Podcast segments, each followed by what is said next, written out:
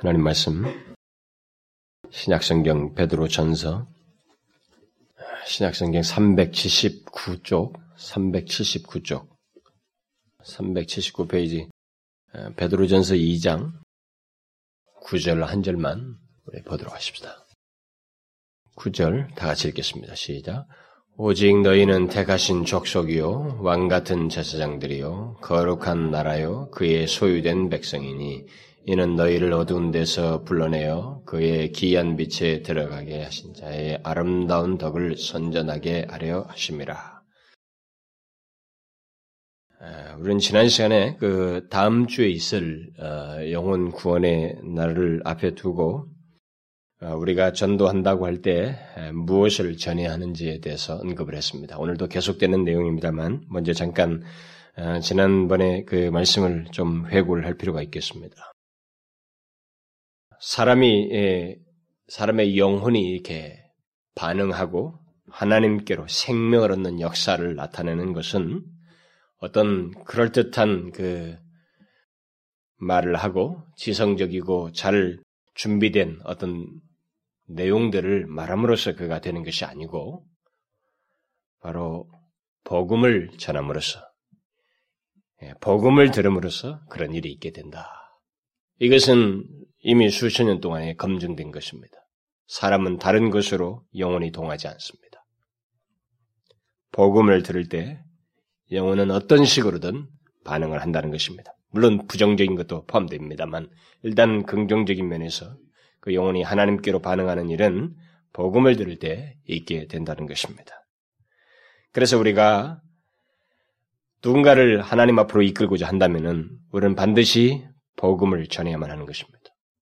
복음이라고 하는 것은 최소한 제가 지난 시간에 간단하게만 말을 했습니다만 예수 그리스도가 필요한 상태에 내가 있다고 하는 것, 당신이 있다고 하는 것을 말해야만 하는 것입니다. 죄, 우리가 죄를 지은 사람이요 죄인이며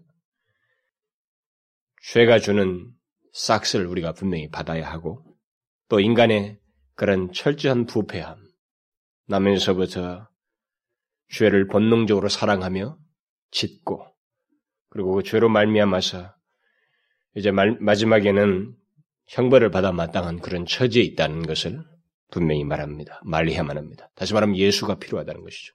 그런 상태로부터 살 수 있는 길은 예수밖에 없다는 것을 말하기 위해서 복음은 바로 그런 내용을 포함하는 것입니다.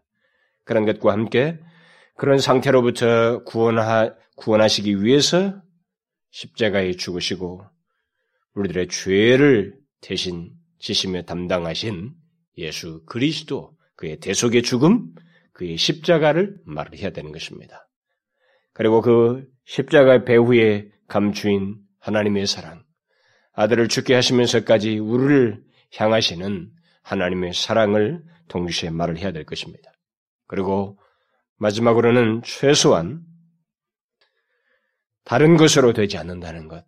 당신이 가지고 있는 지적 능력이라든가 생활 능력이라든가 고행이라든가 무엇인가를 하면 또 물질을 가지고 어떻게 되는 게 아니고 있는 모습 그대로 자기 자신이 어떤 실체인 것을 인정하며 예수 그리스도를 믿는 것.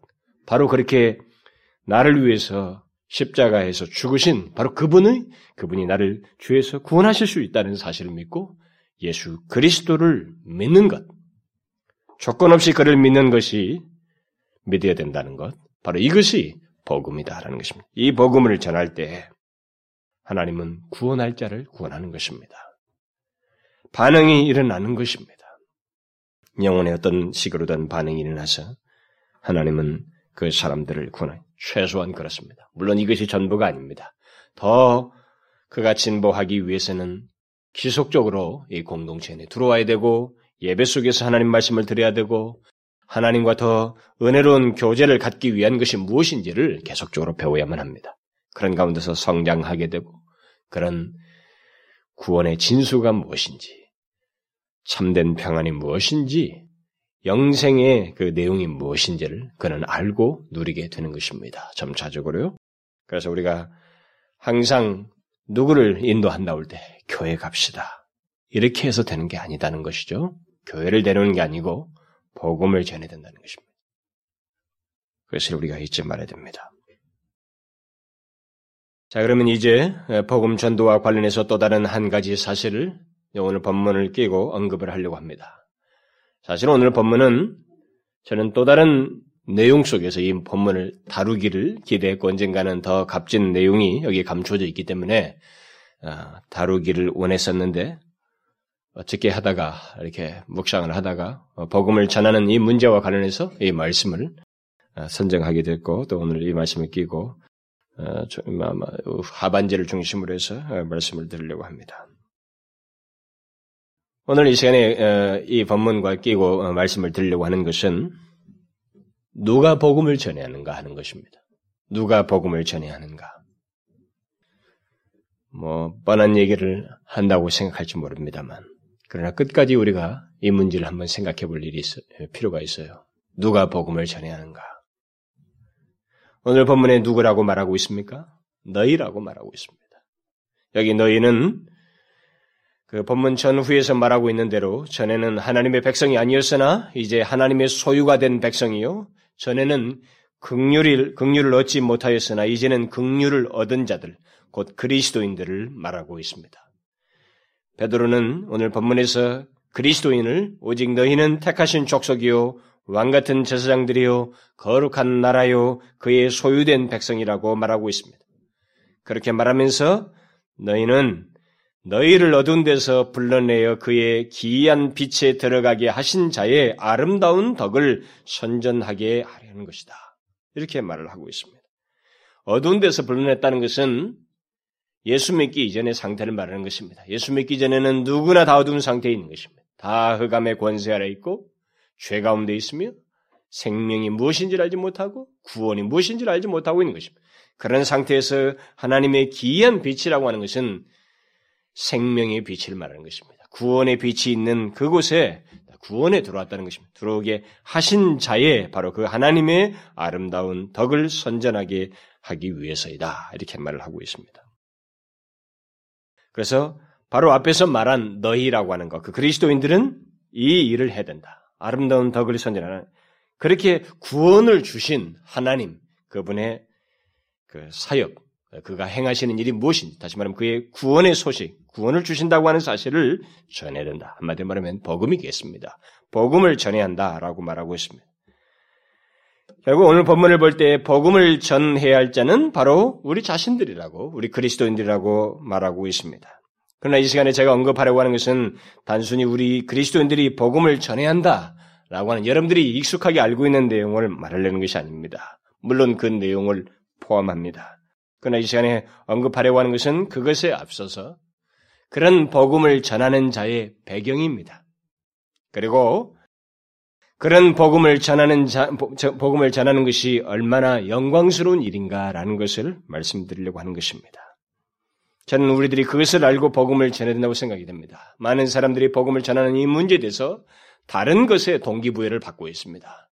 그리고 복음을 전하는 것에 대해서 그것이 영광스럽다는 것을 그들은 피부적으로 생각, 느끼지도 않고 의식하지도 않습니다. 다분히 요구가 있으면 그 요구에 따라서 의무처럼 움직이고 수동적으로 이렇게 해보려고 하는 것이 고작인 것입니다. 오늘 본문에서 하나님의 아름다운 덕을 선전하기 위해 어두운 데서 불러내어 그의 비한, 기이한 빛에 들어가게 하신 사람을 택하신 족속이요 왕 같은 제사장이요 거룩한 나라요 그의 소유된 백성이라고 말하고 있는 것 우리는 이 사실을 통해서 먼저 한 가지 생각할 것이 있습니다. 그리스도인들을 호칭한 이 내용들을 뭐 제가 상세히 이 시간에 설명할 것은 아닙니다만 이 호칭들을 통해서 우리가 알게 되는 한 가지 사실이 있는데 그것은 복음을 전할 수 있는 사람이 되었다는 것은 특별하다는 것입니다. 이런 용어를 쓴 것은 무엇인가 사람이 분류됐다는 것이고 그, 그 사, 그들의 하는 일과 이 부류와 어떤 직무라든가 이런 것들이 완전히 구별됐다는 것을 시사하고 있는 것입니다. 그러니까 복음을 전할 수 있는 사람이 되었다는 것은 이 세상에서 하나님의 입장에서 볼 때도 그렇고 우리는 뭐 그 의식하든 어쩌든 간에 하나님의 입장에서 볼 때 분명히 구별됐다는 것입니다. 그리고 특별하다는 것을 시사하고 있는 것입니다. 그러니까 본문은 먼저 복음을 전한다는 것은 결국 그가 어떤 사람인가를 말해준다는 것입니다. 다른 말로 하면 그가 어디에 속한 자인지를 말해준다는 거예요. 어떤 사람이 복음을 전하고 있습니다. 이 말은 이 사람이 지금 소속이 어딘가를 일차적으로 우리에게 말을 해준다는 것입니다. 이 세상에서 그 사람의 소속이 어딘가를 밝히 드러내고 있다는 것입니다. 그가 어느 족속의 사람이요, 어느 나라에 속하 있는지, 또 누구에게 속한 자인지를 말해준다는 것입니다. 한민족, 무슨 족속, 이런 족속을 말하는 게 아니고, 이 세상에서 하나님께서 말씀하시는 이 사람 분류는 두 가지 분류예요. 바로 여기 말하는 하나님의 택하신 족속과 그 외의 족속인 것입니다. 그런데 그들 가운데서 하나님의 택하신 족속, 어느 족속이 하나님 택하신 족속이요? 그의 나라에 속한 사람인 것을 어떻게 알 수 있는가? 그가 복음을 가지고 있다는 것, 알고 있다는 겁니다. 그리고 그 복음을 전한다는 것을 통해서 알게 된다는 것입니다. 복음을 전한다는 것은 그가 하나님의 택하신 족속이라는 것을 결과적으로 나타낸다는 것입니다. 그가 거룩한 나라의 일원이라는 것을 밝히고 있다는 것입니다. 하나님의 소유된 백성이라는 것을 나타낸다는 것입니다.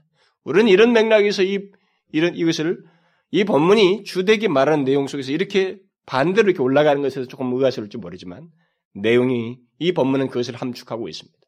그래서 우리 이것을 생각을 해야 됩니다.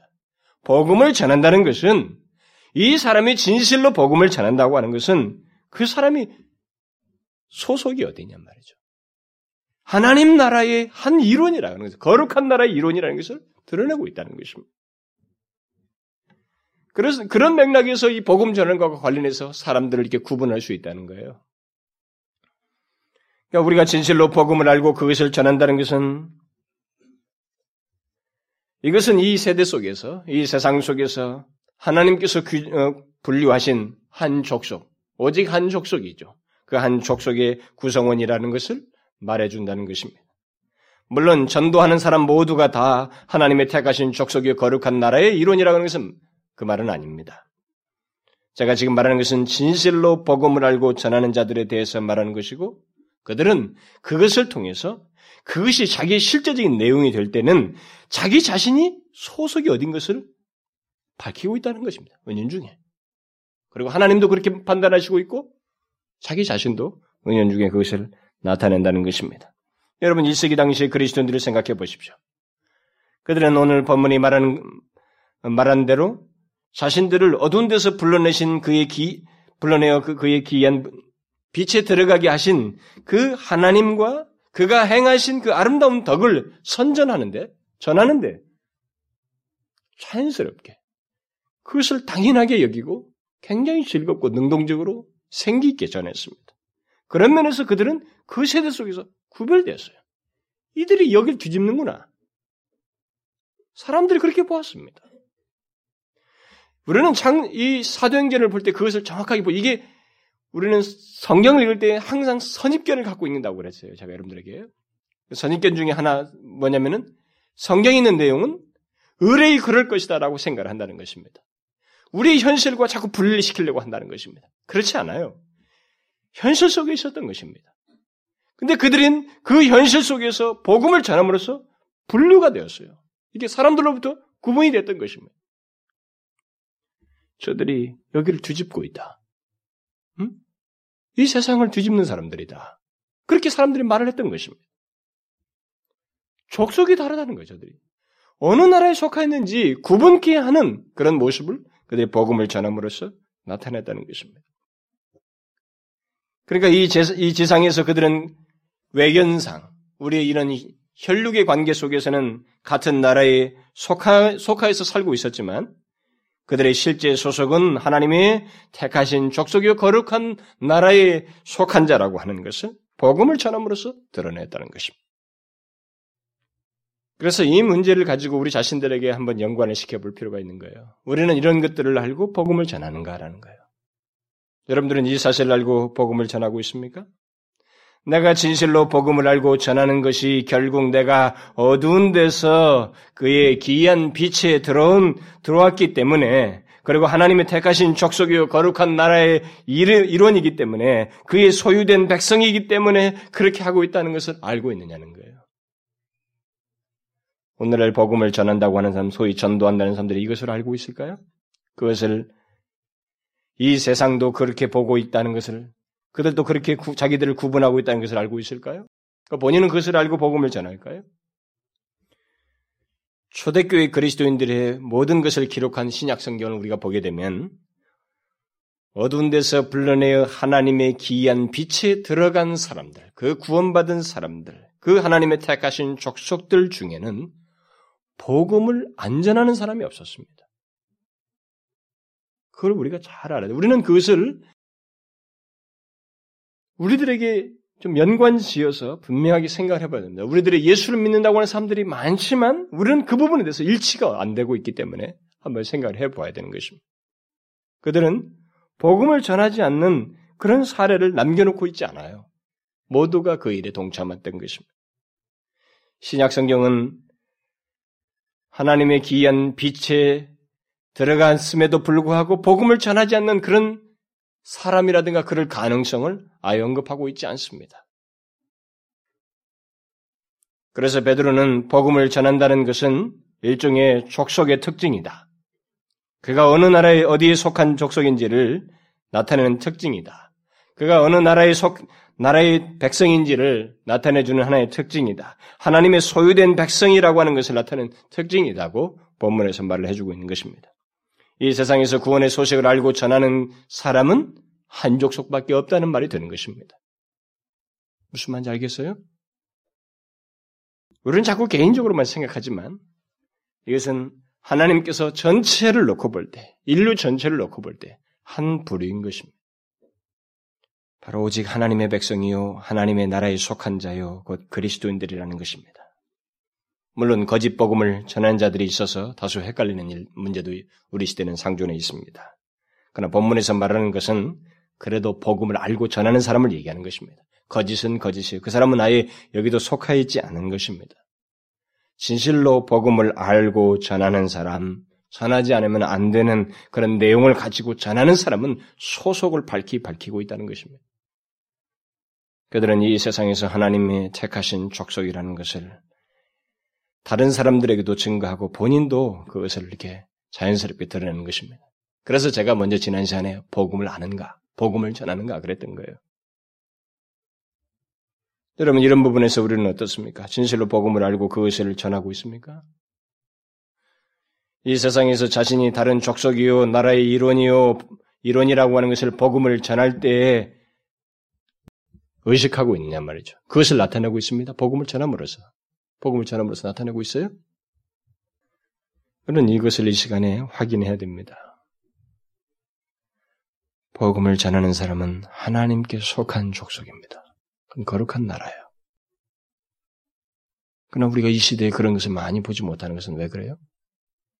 1세기는 성도들은 적었지만 선명하게 드러났는데 이 시대는 숫자는 많은 것 같은데 그것이 선명하게 드러나지 않는 것은 왜 그럴까요? 여러분 한번 생각해 보셨습니까? 그러나 분명한 것은 복음을 전하는 그들은 거룩한 족속이라는 것입니다. 택하신 백성이고 거룩한 나라에 속한 백성들이란 말입니다.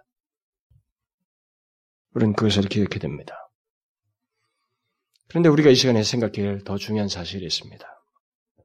그것은 우리가 이 세상에서 복음을 전하는 것이 우리의 소속을 아, 나타낸다는 사실뿐만 아니라 그 일의 영광스러움이 실제적으로 그 일이 얼마나 영광스러운가 하는 거예요. 복음을 전하는 것은 본래 우리들이 하는 우리들이 지금 이 하는 것이기에 앞서서 이것은 하나님 자신의 일이었습니다. 하나님 자신이 해오시던 일이었어요. 인간에게 구원의 소식을 전하신 최초의 전도자는 인간이 아니었습니다. 하나님이었어요. 여러분이 구약에서부터 보면, 아니, 태초에서부터 보게 되면, 죄악 가운데 있는 인간에게 말씀하시는 분이 누구예요? 하나님입니다. 살 길을, 구원받을 수 있는 길을, 비록 구약에서부터는 모형적으로 나타내긴 하지만, 그래도 메시지는 분명했던 것입니다. 그 메시지를 전하신 분이 누구예요? 하나님이었습니다. 아담에게도 그랬고, 여러분 노아에게도 그렇고, 아브라함에게도 찾아가서 직접 말씀하신 분이 하나님이에요.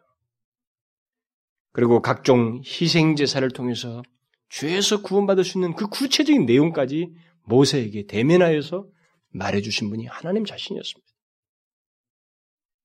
인간에게 구원의 길, 이 구원의 소식을 최초부터 전하셨던 분은 하나님 자신이었어요.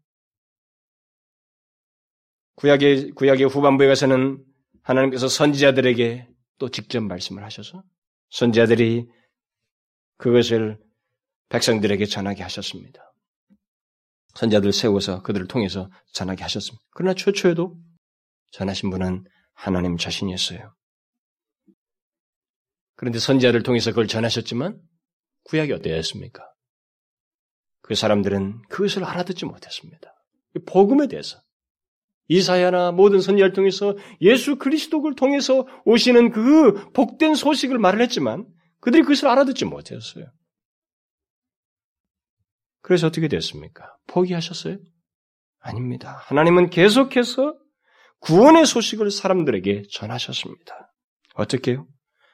독생자 예수 그리스도를 이 땅에 보내셔서 그 자신이 복음의 내용이 되시기도 하시지만 구원의 복음이 무엇인지를 그가 직접 보여주시는 장본인이시기도 하지만 당신 자신이 전도자가 되신 거예요.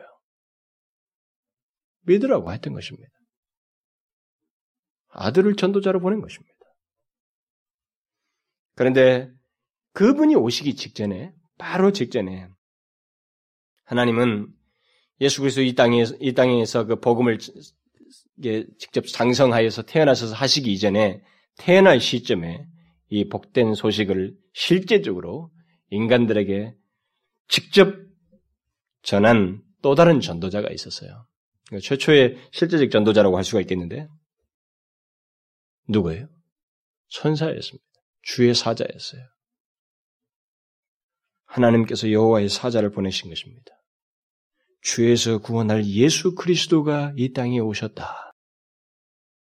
바로 그 큰 기쁨의 좋은 소식을 사람들에게 전하도록 주의 사자를 보낸 것입니다. 그래서 주의 사자가 사람들에게 들에 있는 사람들에게 말을 하잖아요. 무서워 말라. 내가 온 백성에게 미칠 큰 기쁨의 좋은 소식을 너희에게 전하노라. 오늘날 다윗의 동네에 너희를 위하여 구주가 나셨으니 곧 그리스도 주시니라. 누가 보냈어요? 주의 사자입니다. 하나님이 보냈어요. 인간에게 복음을 직접 말씀하신 겁니다. 보내서. 이 최초의 실제적인 복음전도 장면을 여러분들 기억하시죠? 그 목자들에게 나타나서 한 것인데 여러분들 그 장면을 익숙하게 알고 있지만 어떻게 이해하고 있는지 모르겠어요. 복음 전도와 관련해서 굉장히 중요한 내용이 담겨져 있습니다. 여러분 그 천사가 그 복음에 대해서 얘기를 하게 될 때, 그 소식을 전하게 될 때, 다윗의 동네에 구주가 나셨으니 곧 그리스도 주신이라라고 하면서 이 소식을 처음으로 양떼를 지키는 그 목자들에게 사람들에게 전했을 때 어떤 일이 났습니까? 주의 영광이 그 복음을 듣는 이들에게 두루 비쳤어요.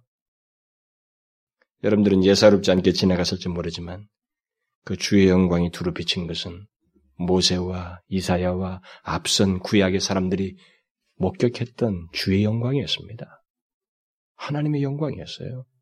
그것이 그 듣는 이들에게 두루 비쳤던 것입니다. 그리고 그때 천군 천사들이 그 복음을 전하는 천사 옆에서 찬양했어요. 찬송했습니다. 지극히 높은 곳에서는 하나님께 영광이요 땅에서는 기뻐하심을 입은 사람들 중에 평화로다. 우리는 이 내용을 성탄절에 예수 그리스도께서 나셨다는 것과 관련해서 주로 살짝 말하고 지나갑니다만 여기에는 또 다른 내용이 담겨져 있어요. 복음 전도와 관련된 또 다른 내용이 담겨져 있는 것입니다. 뭐예요?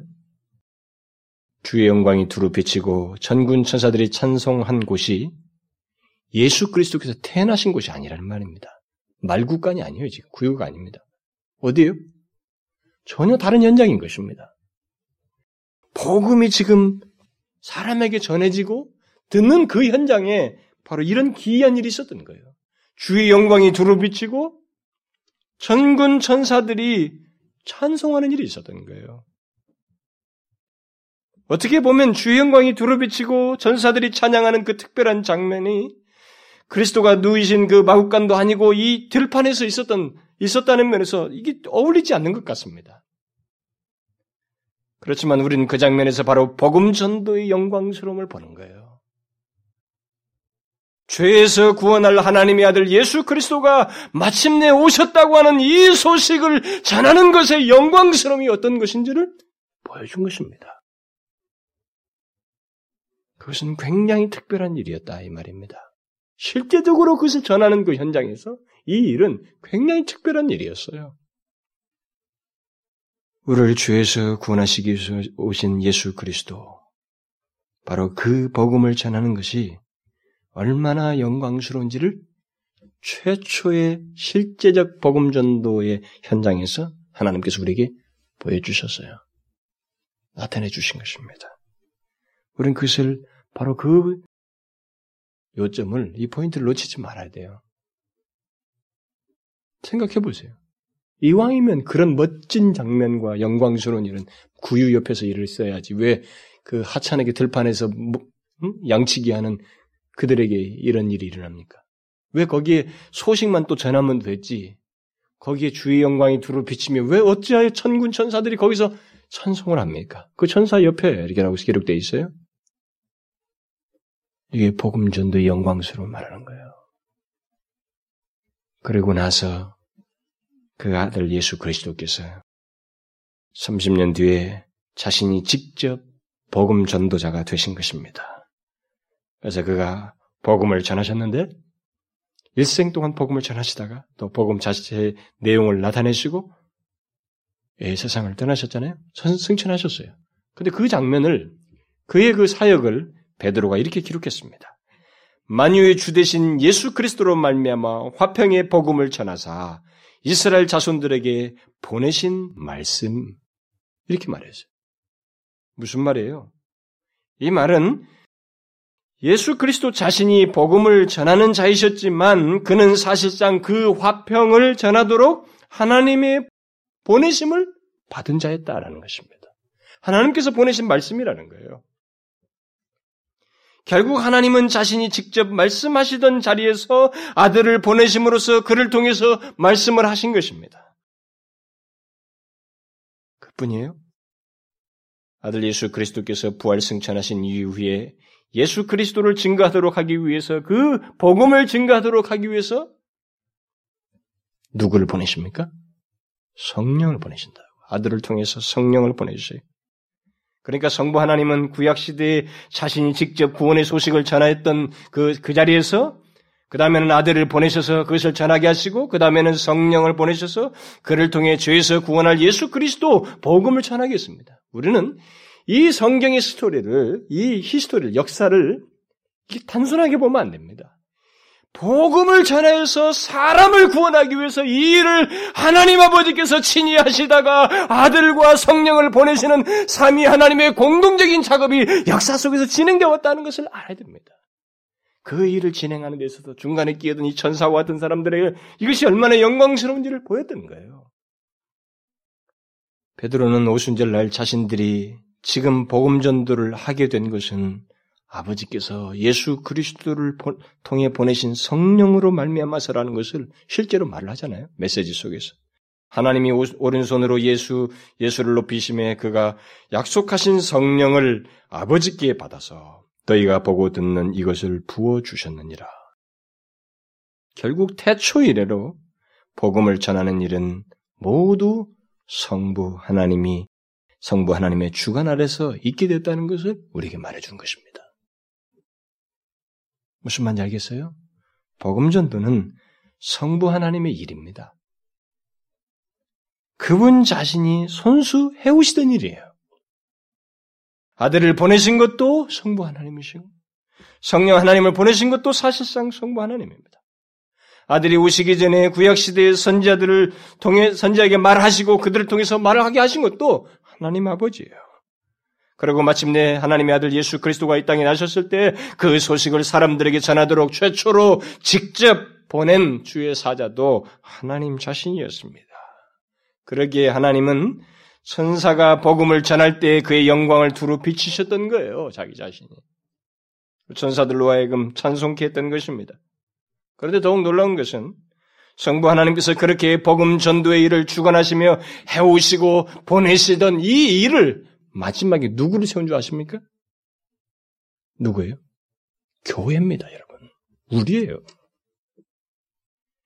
여러분과 제가 이 복음을 전하는 것의 역사는 이 연결된 이 지속적 연결점은 놀라운 사실입니다. 하나님은 오순절날 아들을 통해서 성령을 보내신 후에 그, 그 복음전도의 특권을 바로 교회에게 주었어요. 우리 그리스도인들에게 부여하신 것입니다. 실제로 초대교회 이래로 하나님께서 맡기신 그 복음 전하는 일을 복음 전하는 교회에 의해서 쉼 없이 있게 되었고 오늘날 우리까지 이르게 된 것입니다. 여러분 어떻게 해서 여기까지 왔어요? 어떻게 해서 여기서 가장 먼 땅이에요? 예루살렘에서 가장 먼 땅은 이 한국입니다. 지구를 동그랗게 놓고 보면 반대쪽으로 제일 먼 데는 뭐 LA쯤 되겠죠. 어떻게 해서 여기까지 왔습니까? 이게 하나님 자신의 일이기 때문에 온 거예요. 사람의 능력으로 된 게 아닙니다. 여기에는 하나님 자신이 직접 개입하셔서 주관하시고 해오신 일이기 때문에 여기까지 온 거예요. 그래서 복음 전하는 일은 예수 그리스도 오시기 전까지 계속되며 이것은 식지도 않고 꺼지지도 않고 교회는 사라지지도 않고 그리스도도 사라지지 않습니다. 이 일은 계속되는 거예요. 하나님은 자신이 해오시던 일을 천사와 아들과 성령께서 성령을 통해서 해오시던 일을 마지막에 우리에게 맡기신 거예요. 마지막 시대. 예? 마지막 날에 말세에 우리에게 맡기신 것입니다. 그러므로 복음 전도는 하나님께서 우리에게 부여하신 특권인 것입니다. 복음 전도는 특권이에요. 하나님을 대신하여서 그 일을 하고 있는 것입니다. 그러므로 이 세상에 있는 하나님의 교회는 결국 하나님의 대리자라는 것입니다. 교회는 하나님의 대리자입니다. 우리는 그 소리를 사도행전 전체를 통해서 보게 됩니다. 사도행전은 오순절 성령 강림 이후에 세워진 교회가 사람들을 죄에서 구원하시기 위해서 복음 전하는 일을 하나님을 대신해서 어떻게 하는지를 쭉 망라해 주는데 신기한 것을 발견하게 됩니다. 여러분들이 사도행전을 쭉 읽어보시면 사도란 뜻이 뭡니까? 보냄을 받았다는 거예요. 사도란 뜻은 보냄을 받은 겁니다. 이 사도들, 그야말로 보냄을 받은 자들이 복음을 전하는 거예요. 근데 실제로 이들이 이 사람한테 보냄을 받고 저 사람한테 보냄을 받고 이곳에 보냄을 받고 저곳에 보냄 받는 일을 계속하면서 사람들이 하나님 앞에 돌아오는 거예요. 응? 우리는 이걸 잘 생각해야 됩니다. 여러분과 제가 구원을 받잖아요. 어두운 데서 기이한 그의 기이한 빛으로 들어왔잖아요. 그 다음에 하나님께서 우리를 다시 보내신단 말이에요. 우리가 활동하는 영역이 있습니다. 저는 제가 영국이나 호주 같은 데 살 거라고 생각을 못했습니다. 제 인생에 어디든 가요. 그래서 제가 언젠가 영국에서 그 잠깐 들어왔다 갈 때 비행기 중에서 그 어, 마일리지가 높아서 그 비즈니스 클래스를 저한테 줬어요. 어떤 사람이. 홍콩 경유인가 그런데 아 싱가폴 경유인데. 근데 그, 그 옆에 제가 같이 탄 사람한테 복음을 전했습니다. 근데 이 사람이 자기가 어렸을 때부터 예수를 믿었던데, 어, 이것을 자기한테 상기시켜 준 것에 대해서 굉장히 고마워해요. 그 짧은 그, 그 기내에서 제가 틈틈이 이렇게 서로 나누면서 복음을 전하는 것을 통해서 자기가 그런 것을 상기시키는 다시 예수를 믿어야 되겠다고 하는 동기부를 강하게 준 것에서 굉장히 고마워하더라고요. 우리가 살면서 이곳 저곳 보내지잖아요. 우리가 발걸음 이곳저곳 인생에 살면서 살잖아요. 거기에 하나님께서 우리를 보내시는 거예요. 근데 이것을 사도행전에서는 좀 더 실제적이고 좀 더 생기 있고 구체적으로 다 묘사해 주고 있습니다. 여러분이 보시면은 이들이 하나님께서 어떻게 해요? 빌리빌 에디오피아 네시에게 가라고 합니다. 저쪽으로 가보라. 베드로를 누구한테 보냅니까? 고넬료, 고넬료가 찾아왔지만 다 그 배후에 하나님이 계셨습니다. 사울을 누구에게 보냅니까? 아나니에게 보냅니다. 아나니에게 가라는 거예요. 그 다음에 그 사울이 나중에 바나바와 함께 어디로 갑니까? 아시아로 가는 거예요.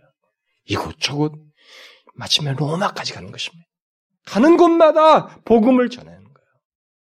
하나님께서 그렇게 보내시는 겁니다. 그래서 그런 과정 속에서 사람들은 복음을 듣고 그리스도께로 나왔던 것입니다. 여러분들 사도행전을 잘 읽어보십시오. 복음 전도자들을 여러분들이 만약 사도행전 읽을 때 복음 전도자들을 이렇게 중심으로 해서 읽게 되면 어, 그것도 흥미가 있지만 그러나 그것은 2차적으로 돌리고 먼저 1차적으로는 사도행전을 읽을 때 복음 전도자들을 대리자로 세우셔서 인도하시고 역사하시는 하나님을 중심으로 해서 한번 쭉 읽어보십시오. 굉장히 놀라운 것을 발견하게 됩니다. 그것은 보이지 않는 복음 전도자가 계시다고 하는 것을 사도행전에서 딱 보게 돼요. 누구요? 하나님이에요. 사도행전을 보시면 보이지 않는 강력한 복음 전도자가 계셔서 소위 인간이 상상하지 못하는 영역까지 펼치신 거예요. 그 조그만 땅덩어리에서 어떻게 로마까지 가면서 그들이 복음화 될수 있었어요? 그 일을 하나님이 하시는 거예요. 강력한 복음 전도자로 계시는 것입니다.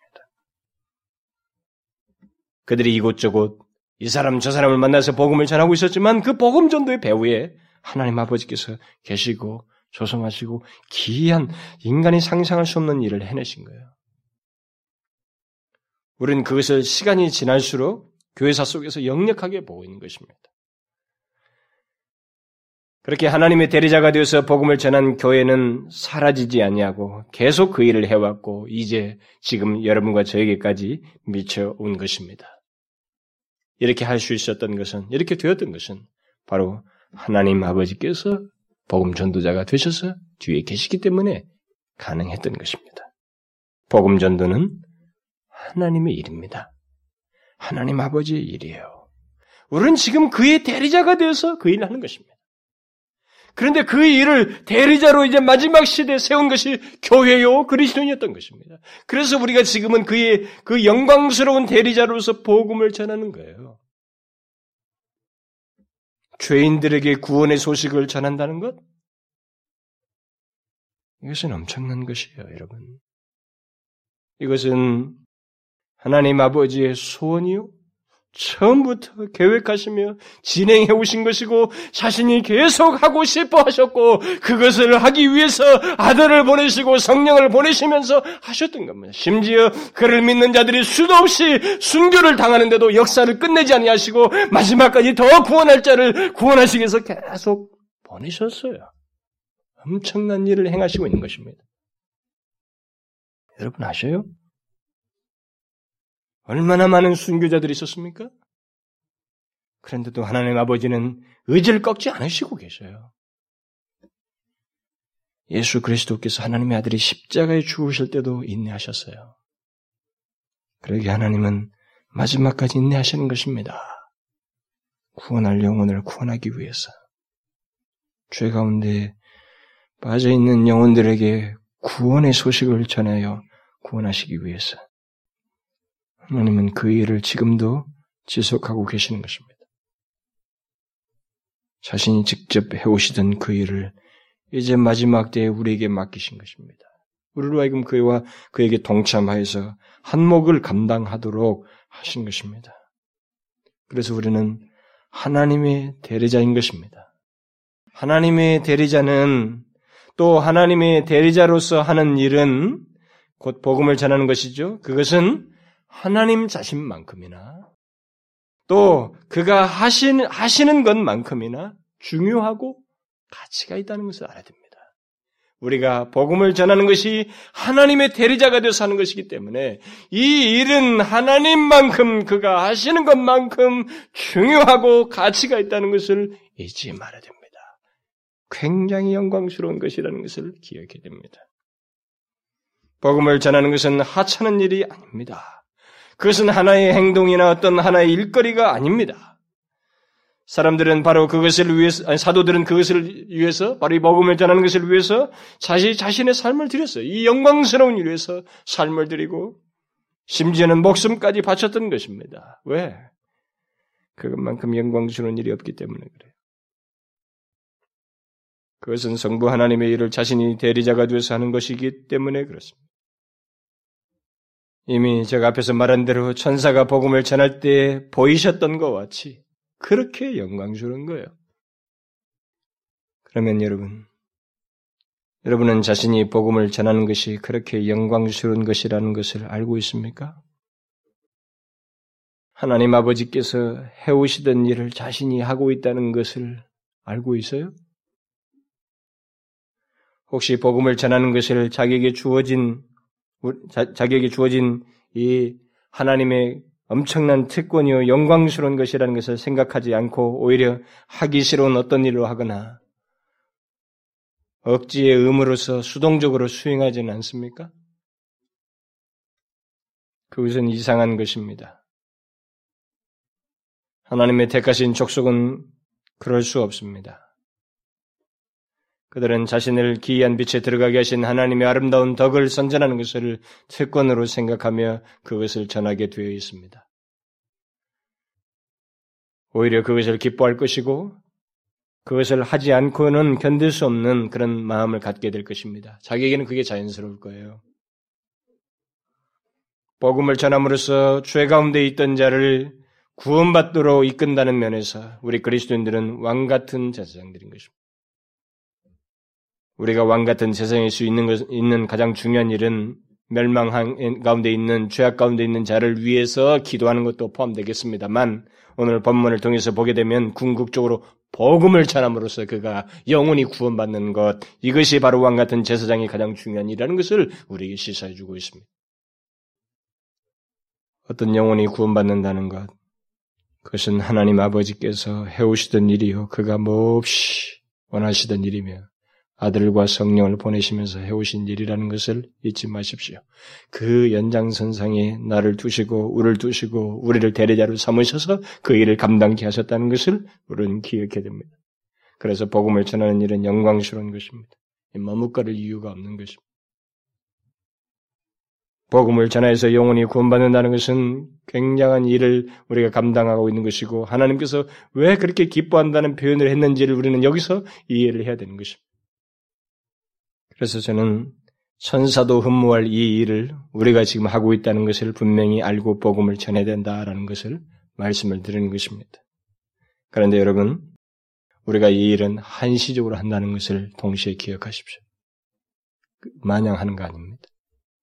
여러분과 제가 복음을 마냥 전하는 거 아닙니다. 제가 언젠가도 그 스펄전이 어떤 사람의 병문 안에 가서 얘기했던 것을 읽어준 적이 있었죠. 죽을 때 내가 이렇게 하지 다 못한 것을 보니까 부끄럽도다 안타깝도다 막 그렇게 말한 걸 읽어줬죠. 지금도 그런 사람들 많습니다. 자기가 갑작스럽게 몸의 중병인 것을 알게 되고 이 세상을 떠나야 된다는 걸 알게 되었을 때 내가 그동안에 나만을 위해서 살았지 하나님을 위해서 한 것이 하나도 없도다. 그렇게도 귀에 쟁쟁거렸던 하나님을 위해서 섬기는 일, 봉사이며 복음을 전하는 것은 나는 거의 없었구나. 그런 것을 위해서 안타까워하는 사람이 종종 있는 것입니다. 여러분, 우리가 복음을 전하는 것은 무한대로 주어지는 거 아닙니다. 한시적이에요. 어떤 사람에게는 몇십 년 주어질 수 있습니다. 복되게도. 어떤 사람들은 몇 년, 어떤 사람에는 몇 달, 며칠, 몇 시간밖에 안 주어진 사람도 있습니다. 하고 싶어도 못할 상황이 오게 되는 것입니다. 이 영광스러운 일을 하지 못하는 것은 분명히 부끄럽고 안타까운 일이 되는 것입니다. 여러분, 현재 자신이 알고 있는 그 복음을 주저없이 이 영광스러운 일을 자기가 기꺼이 하기 위해서 이 복음을 전하는 일을 주저없이 하십시오. 내가 복음을 전할 때 지금 자신이 어떤 사람으로서 어떤 일을 하고 있는지를 기억하고 주저없이 전하십시오. 우리가 하나님께서 주시는 인생 기간 동안 안에 어른 이 일을 피, 쉼 없이, 쉼 없이. 앞에서 제가 목도 시간에 언급한 것처럼 때를 얻든지 못 얻든지 계속해야 될 문제인 것입니다. 하나님께서 나를 통해서 영혼을 구원하시는 것은 하나님 자신의 일을 나에게 맡기셔서 하는 것이고 나로서는 하나님의 일을 대신하는 것이기 때문에 굉장히 영광스러운 것이 되는 것입니다. 그래서 멸류관은 바로 이것입니다. 전도를 해서 교회가 어떤 가시적인 시상을 하는 것이 다가 아닙니다. 그것은 오히려 하나님이 주실 상을 왜곡시키는 것이고 오히려 사람들의 눈을 멀게 하는 것입니다. 진실로 그 일의 영광스러움을 감추어버리게 되는 것입니다. 그가 아닙니다. 우리는 하나님을 대신하는 그리고 하나님이 몹시 하시고자 하셨고 해오시던 일, 그 일을 하는 것입니다. 잊지 마십시오. 그 영광스러움 잊지 마십시오. 특별히 주의 사자가 처음 목자들에게 복음을 전할 때 그 광경을 잊지 마십시오. 주의 영광이 두루 비쳤습니다. 천사들이 찬송했습니다. 그 소식 전한다고. 첫 소식 전한다고 그랬습니다. 얼마나 영광스럽습니다. 기도하겠습니다. 하나님 아버지, 하나님 자신이 해오시던 그 영광스러운 일을 우리에게 맡겨주심을 감사합니다. 마지막 시대에 주의 하나님의 대리자로서 그 영광스러운 복음을 죄악 가운데 멸망하고 있는 자들에게 전할 수 있게 하여 주신 것을 감사합니다. 하나님이여 이 영광스러운 직분과 이 일을 기꺼이 기쁨으로 감당케 하여 주시고 거룩한 나라에 속한 자요 하나님의 택하신 족속인 것을 하나님의 구별된 족속인 것을 기꺼이 감추임 없이 드러내게 하여 주옵소서. 오 하나님 사랑하는 주의 백성들을 통하여 수많은 영혼들을 추구하는 영혼들을 구원하여 주시옵소서. 하나님께서 기뻐하시며 인내하시며 감명하시는 그 일을 우리를 통해서 크게 행하여 주시옵소서. 예수 그리스도의 이름으로 기도하옵나이다. 아멘.